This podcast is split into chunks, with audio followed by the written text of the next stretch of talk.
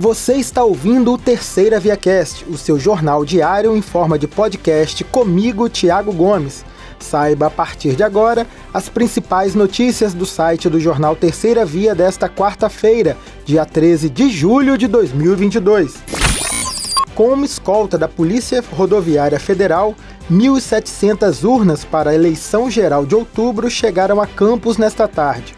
O caminhão do Tribunal Regional Eleitoral chegou da capital fluminense e foi direto para a sede da Justiça Eleitoral, no cruzamento da Avenida Elion Povo com Alberto Torres, bem no centro. Diferente dos outros anos, os equipamentos vão ficar acondicionados no auditório do prédio sob a vigilância da Polícia Militar e administração da 98ª Zona Eleitoral. Nas eleições das últimas décadas, os aparelhos eram direcionados a um polo eleitoral que funcionava normalmente no auditório do campus centro do Instituto Federal Fluminense. De acordo com o chefe de cartório Marcelo Bessa, a partir do fim do prazo para os registros oficiais das candidaturas, em setembro, as urnas serão inseminadas com os dados dos políticos e dos eleitores.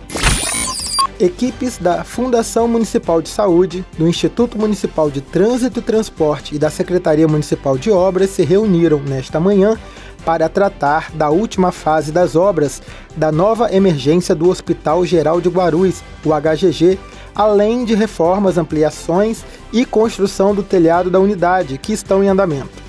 O objetivo do encontro foi planejar a inauguração da HGG, que está próxima Além de reparos em toda a estrutura, foi construído um novo prédio onde antes funcionava parte do estacionamento.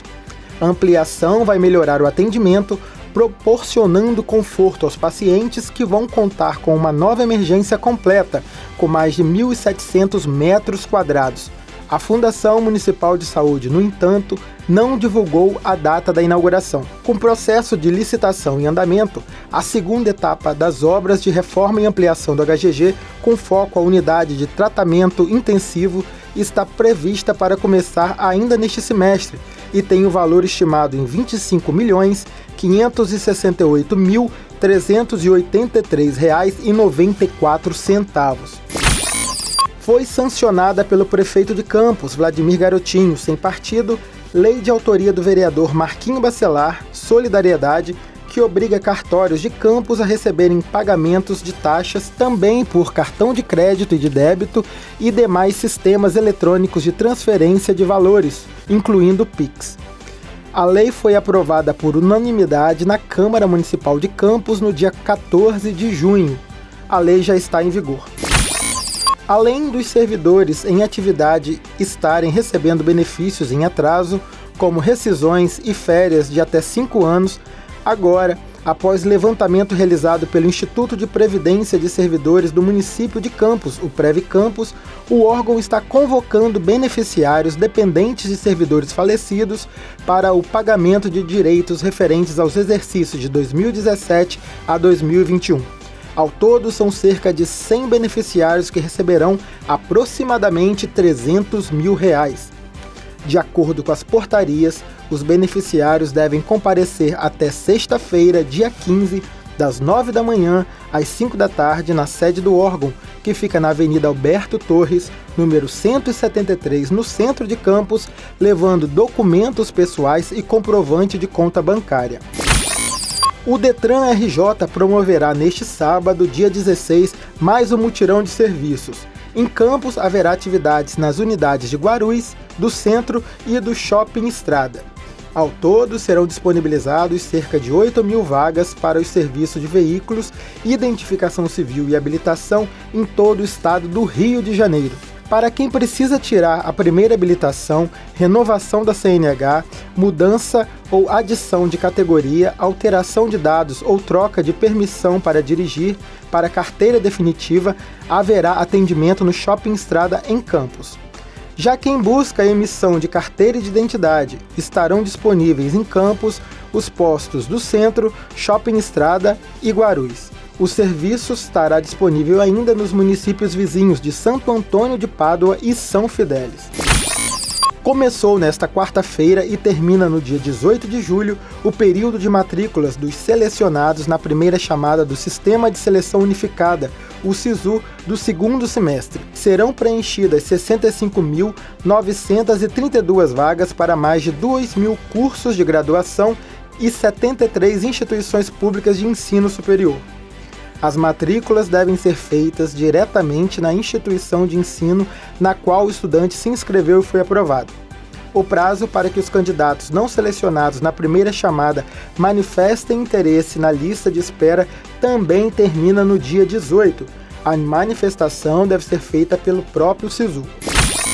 No Brasil, 14,6% dos adolescentes, ou seja, um a cada sete, sofreram algum tipo de violência sexual, o que inclui desde assédio a estupro.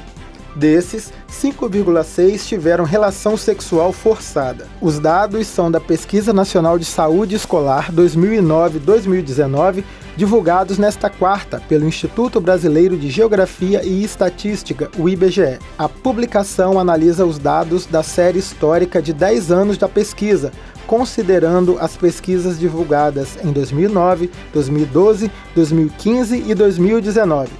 As informações serão referentes aos estudantes do nono ano do ensino fundamental, grupo que inclui adolescentes de 13 a 15 anos das capitais brasileiras. A Fundação Cultural Jornalista Oswaldo Lima lançou no Diário Oficial o edital do projeto Cultura na Rua.